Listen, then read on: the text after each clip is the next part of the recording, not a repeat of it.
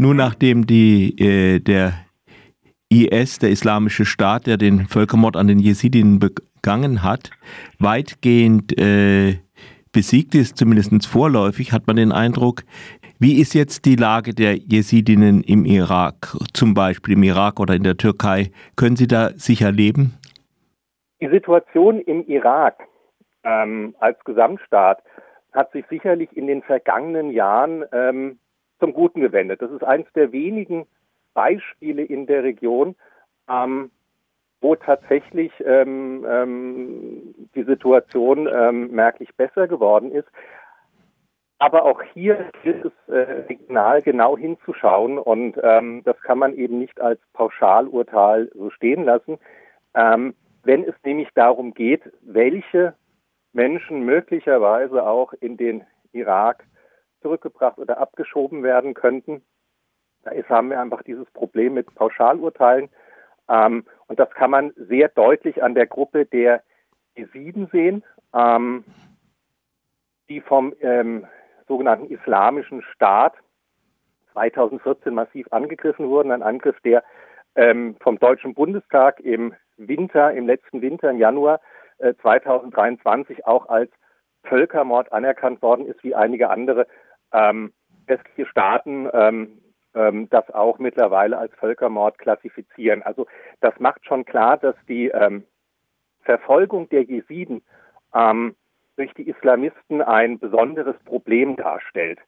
Und im, ähm, im Verlaufe des letzten Jahres 2023 ähm, hat sich in dem ähm, ja, Bemühen ähm, der Bundesregierung irgendwelche ähm, sage mal, Erfolge im Bereich der, der, der, der sogenannten Rückführung oder Abschiebung vorzuweisen, ähm, herausgestellt, dass man eben ähm, auch angefangen hat, die sieben aus der Bundesrepublik abzuschieben in den Irak, spezifischer in den, ähm, in den Nordirak. Und ähm, also beziehungsweise nach Bagdad, aber ähm, das jesidische Problem hängt eng zusammen mit der, äh, mit der Situation im Nordirak. Da sitzen die meisten Jesiden als Flüchtlinge in, nach wie vor in äh, Flüchtlingslagern. Und das Grundproblem ähm, dabei ist, dass man argumentiert, die Situation im Irak habe sich insgesamt verbessert und ähm, Jesiden könnten, auch wenn sie in ihre Ursprungsregion, äh, aus dem sie durch den IS 2014 vertrieben worden sind, nicht zurückkehren können, sie an einem anderen Ort in den Irak zurückkehren könnten. Das ist die berühmte, berüchtigte inländische Fluchtalternative. Das ist also ein Denkmodell, was man dann gerne einsetzt, wenn man sagt, ähm, da haben sich die Verhältnisse zwar vielleicht insgesamt gebessert, aber nicht in bestimmten Regionen, was ganz häufig in diesen Ländern der Fall ist, dass es eben einfach Konfliktzonen gibt. Und dann sagt man, naja, ähm, dann können die halt woanders in ihrem Land hingehen. Das ist sozusagen eine theoretische Möglichkeit, aber am Beispiel der Jesiden kann man sehr praktisch zeigen, dass das eben nur eine theoretische Möglichkeit und äh, im Zweifel gar keine praktische Möglichkeit ist, weil die Jesiden in der Praxis gar keine Möglichkeiten haben, ähm, außerhalb bestimmter Regionen ähm, sich aufzuhalten, zu leben, auch im Irak, nämlich wo auch andere Jesiden leben, weil sie einfach jenseits ähm, ihrer, ihrer, ihrer Gemeinschaft jenseits von jesidischen Schwerpunkten, Siedlungsschwerpunkten, Lebensschwerpunkten, jenseits von den Camps, ähm, wo sie gemeinsam leben, ähm, einerseits Diskriminierung ausgesetzt sind, aber andererseits auch ganz handfesten Gefährdungen. Ja? Und ähm, das macht eben ein Spezifikum der jesidischen, ähm, der jesidischen Situation im Irak aus. Ähm, konkreter heißt das im, im Irak, wir haben ja im, im, im Irak wie gesagt, die Gesamtsituation, dass sich das stabilisiert hat über die letzten Jahre. Da muss man aber auch gleich hinzufügen, ähm, das ist natürlich eine relative Stabilisierung, denn wir sehen ja praktisch gerade täglich ähm, das Schwinden von der, also die, die Gefährdung der, der, der, der Stabilität in, in der gesamten Großregion hm. durch die aktuellen Ereignisse, was ganz spezifisch auch den Irak betrifft. Also äh, gerade heute Morgen kommt die neueste Meldung rein, ähm, dass es jetzt wieder amerikanische Angriffe auf äh, vom Iran befehligte irakische Milizen im Irak gab, ja, weil die vorher wiederum auf die amerikanischen Basen geschossen haben, auf eine amerikanische Basis, die sich im Nordirak befindet. Das heißt, auch im Irak ist die ganz aktuelle Lage, ja, ähm, Verkehr und kann im, im Rahmen der, der Gesamtentwicklung in der Region auch jederzeit kippen.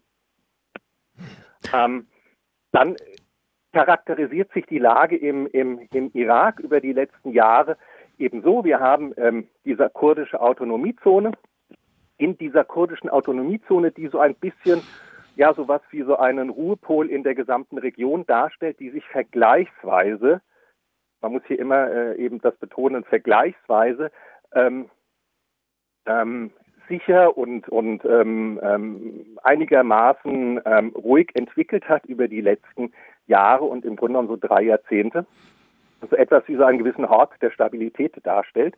Und dann haben wir ähm, an den Grenzen dieser Autonomieregion innerhalb des Iraks die sogenannten umstrittenen Gebiete. Das sind Gebiete, das ist ein, das ist ein Gebietsstreifen, ähm, der sowohl von, den, äh, von, von, von, den, von der kurdischen Regionalregierung beansprucht wird, als auch von der Zentralregierung und in dem sich sehr, sehr viele Minderheiten befinden, in denen die oft die, die äh, sozusagen ethnische Dominanz, ähm, welche, welche Bevölkerungsgruppe da in, in welchem Gebiet dominierend ist, das kann sich da im Prinzip von Dorf zu Dorf unterscheiden.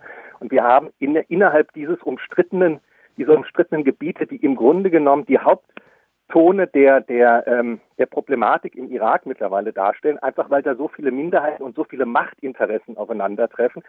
Ähm, und Machtinteressen nicht nur von lokalen, von regionalen Akteuren, sondern auch von internationalen Akteuren. Ähm, also da gibt es amerikanische Interessen, da gibt es iranische Interessen, da gibt es türkische Interessen, das trifft da alles aufeinander. Und diese Gebiete stellen praktisch ähm, den Hort der Instabilität dar. Und ein zentrales Problema also eine besonders problematische Zone innerhalb dieser umstrittenen Gebiete, das ist eben der Sinjar und das ist diese Hauptregion, aus der die Jesiden herkommen, ähm, in der sie 2014 angegriffen wurden von IS, vertrieben wurden, also die meisten konnten fliehen, ähm, die nicht fliehen konnten, wurden umgebracht ähm, und dann gibt es eben diese Geschichte von den ähm, versklavten Frauen und Mädchen. Und ähm, jetzt kann man ja äh, fragen, der IS wurde schon vor mehreren Jahren als besiegt erklärt. Er ist aus dieser Region auch de facto verschwunden als organisierte ähm, Organisation, die da noch irgendeine Territorialherrschaft ausübt. Aber natürlich sind die lokalen ehemaligen IS-Mitglieder, zum Beispiel auch zum großen Teil vor Ort, ähm, der hat sich ja zum Teil eben auch aus der lokalen Bevölkerung rekrutiert, aus der lokalen arabisch-sunnitischen Bevölkerung. Und das ist eben ein Mischgebiet. Das ist zwar hauptsächlich von Jesiden bewohnt geworden, da gibt es aber auch dann drumherum arabische Dörfer. Und da fängt die Problematik schon an. Und ähm, von den damals aus diesem Sinjar geflohenen Jesiden ist nur ein relativ geringer Teil bisher zurückgekehrt. Der Großteil der Jesiden lebt noch in Flüchtlingslagern. Zehn Jahre nach dem Beginn des Angriffs des IS ähm, und praktisch, äh, der wurde 2017 endgültig aus der Region vertrieben.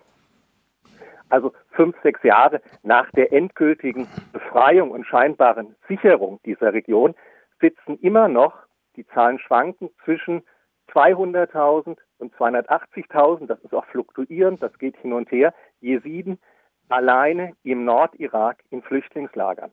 Das heißt konkret, die sitzen immer noch in Zelten. In hm. einer Region, äh, in der es im Winter bitter kalt wird und im Sommer ähm, dank des Klimawandels jetzt noch mal heißer wird, als es da sowieso schon immer war. Also sprich, da kann es im Winter schneien, ähm, da fließt der Regen durch die Zelte und im Sommer haben wir da Temperaturen, ähm, die mittlerweile auch in der Regel weit über die 40 Grad reichen, an die 50 Grad heran. Und da sitzt man zehn Jahre nach den Ereignissen immer noch in Zelten, völlig perspektivlos. Ähm, das ist der Hintergrund dieser ganzen Debatte, wenn man jetzt anfängt, in Deutschland zu überlegen, kann man nicht ähm, Jesiden in den Irak abschieben, weil sich die Lage da ja verbessert hat. Es gibt eben spezifische Gründe, warum die Jesiden im Irak nicht einfach in ihr angestammtes Gebiet zurückkehren können. Ähm, da ist zwar der IS, wie gesagt, als territoriale Herrscher, äh, Terrororganisation nicht mehr präsent, die da Gebiete beherrscht. Aber ähm, damit fängt es eben an. Es gibt lokale ehemalige IS-Mitglieder. Das war ja, da ist ja durch den Völkermord, der da passiert ist, und das muss man sich eben vergegenwärtigen, was Völkermord eigentlich heißt.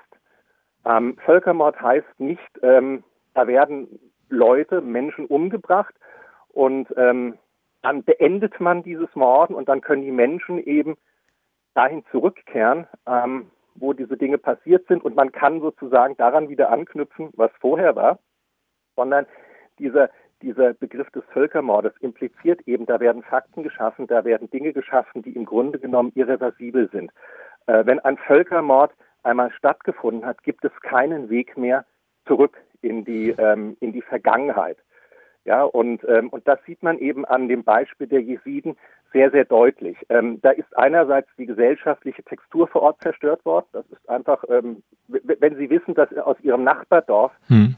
Menschen kamen, ähm, ihre Familie umgebracht haben, die äh, die weiblichen Angehörigen ihrer Familie entführt haben, vergewaltigt haben, etc.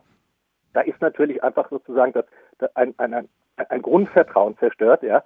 Wie wollen Sie mit solchen Menschen weiter äh, Seite an Seite zusammenleben? Das könnte ja jederzeit wieder passieren. Also das ist, ähm, das ist ein, ein, ein Grundproblem der Sicherheit, aber ähm, darüber hinaus hat sich eben diese Region des Sinjar, die ursprünglich mal eine sehr abgelegene, ähm, weltvergessene Gegend war, ähm, so an der Grenze zu, zu Syrien, Richtung Türkei und Syrien vor allen Dingen im Irak. Genau, so. also das ist so ein praktisch der, der ähm, nordwestliche Zipfel des Irak, ein Gebirgsmassiv. Das ist kein Zufall, weil die Jesiden als schon seit vielen Jahrhunderten, im Grunde genommen seit ihrem Entstehen, wir wollen jetzt nicht äh, darüber spekulieren, wie alt die Jesiden genau sind, das verliert sich dann in den Mythen der Geschichte, ähm, aber jedenfalls eine Gruppe, die auf jeden Fall fassbar seit dem unserem Spätmittelalter, seit Jahrhunderten diskriminiert wird und die sich eben in diese damals weltvergessene Region zurückgezogen hat, an den Rand eben eines Gebirgsstockes. Auf diesem Gebirgsstock konnte man dann eben bei Gefahr äh, sich ihr zurückziehen. Ja, das ist genau das, was dann ja auch passiert ist 2014. Also die Jesiden, die überlebt haben, das waren die, die dann das Gebirge erreicht haben. Die haben sich da dann im Grunde genommen verschanzt und konnten dann von da aus fliehen. Ähm, und die Jesiden eben, die den Weg zu dem Gebirge nicht geschafft haben, die hat der IS bekommen. Und das ist im Grunde genommen ein Muster, was ähm, tatsächlich historisch äh, ähm, ähm, ähm, schon mehrfach vorgekommen ist. Und deswegen haben die Jesiden eben in dieser ähm, ja, gottvergessenen Gegend gesiedelt. Ähm, die hat sich dann, das ist das Fatale, mittlerweile durch die, durch die Grenzziehung, durch die ganzen Konflikte in der Region plötzlich in einen Hotspot von Konflikten, von internationalen Konflikten entwickelt, weil die syrische Grenze sehr nahe liegt. Ähm, die türkische Grenze ist auch nicht so weit entfernt. Das heißt, dieses Gebiet des Sinjar ist auf einmal in den Ausstrahlungsbereich des, des Konfliktes, des Dauerkonfliktes in Syrien gekommen. Da ist ja nichts gelöst. Ähm, des Konfliktes in der Türkei mit der PKK. Und ähm, der Sinjar ist sozusagen ein Mikrokosmos, ein Spiegelbild dieser Konflikte geworden. Das heißt, sowohl die Türkei wie der Iran, ähm, der da ja auch bestimmte Interessen in Syrien vertritt, ja, ähm, wie die kurdischen, ähm, türkischen ähm, ähm, ähm Organisationen rund um die PKK haben den Sinjar als Austragungsort sozusagen ihrer Konflikte ähm, erkannt und, und, ähm, und da werden im Grunde genommen diese Konflikte in Syrien, ähm, die kurdisch, äh, türkischen Konflikte, die Konflikte des Irans mit der Türkei, ja, also äh, werden im Sinjar mit ausgetragen. Und ähm, die Jesiden fragt da natürlich niemand, ja, die haben letztlich das Interesse, ähm, dahin zurückzukehren, wo sie halt äh, gesiedelt haben. Ähm, man muss auch äh, wissen, ein Großteil der Jesiden, ähm, die jetzt in den Lagern immer noch sitzen nach zehn Jahren, das waren Bauern.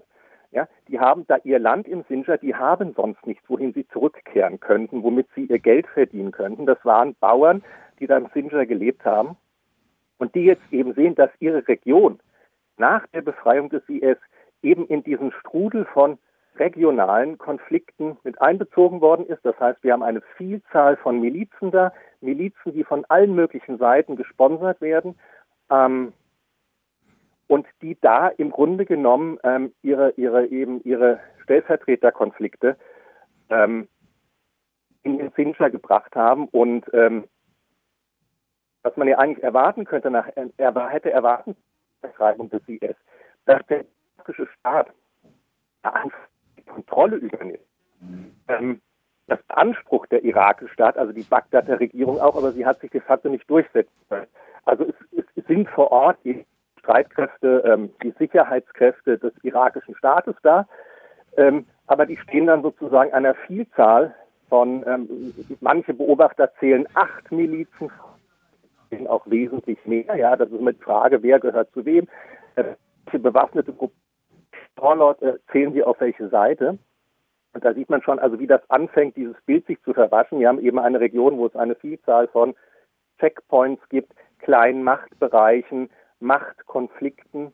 Ähm, und eben die irakische Zentralregierung konnte ihre Souveränität über dieses Gebiet bisher auch nicht äh, herstellen.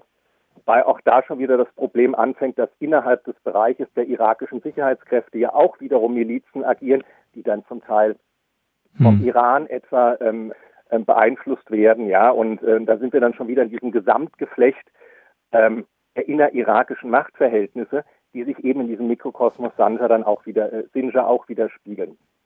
Und um es kurz zu machen, das sind alles Gründe, weswegen immer noch über 200.000 Jesiden in Flüchtlingslagern nach über zehn Jahren Vertreibung perspektivlos im Nordirak sitzen. So.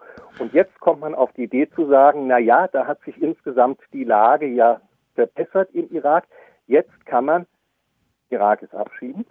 Ja, das ist sozusagen der Hintergrund. Das geht auch erstmal gar nicht spezifisch gegen Jesiden, sondern die Grundidee ist, äh, wir brauchen überhaupt, also aus, aus Sicht der Bundesregierung, wir brauchen überhaupt mal ein Land, von dem wir eben bei dem wir demonstrieren können, zeigen können, dass wir überhaupt Menschen in einem nennenswerten Umfang dahin abschieben können, schließlich weil die Regierung sie zurücknimmt. Das ist ja in der Regel das Grundproblem.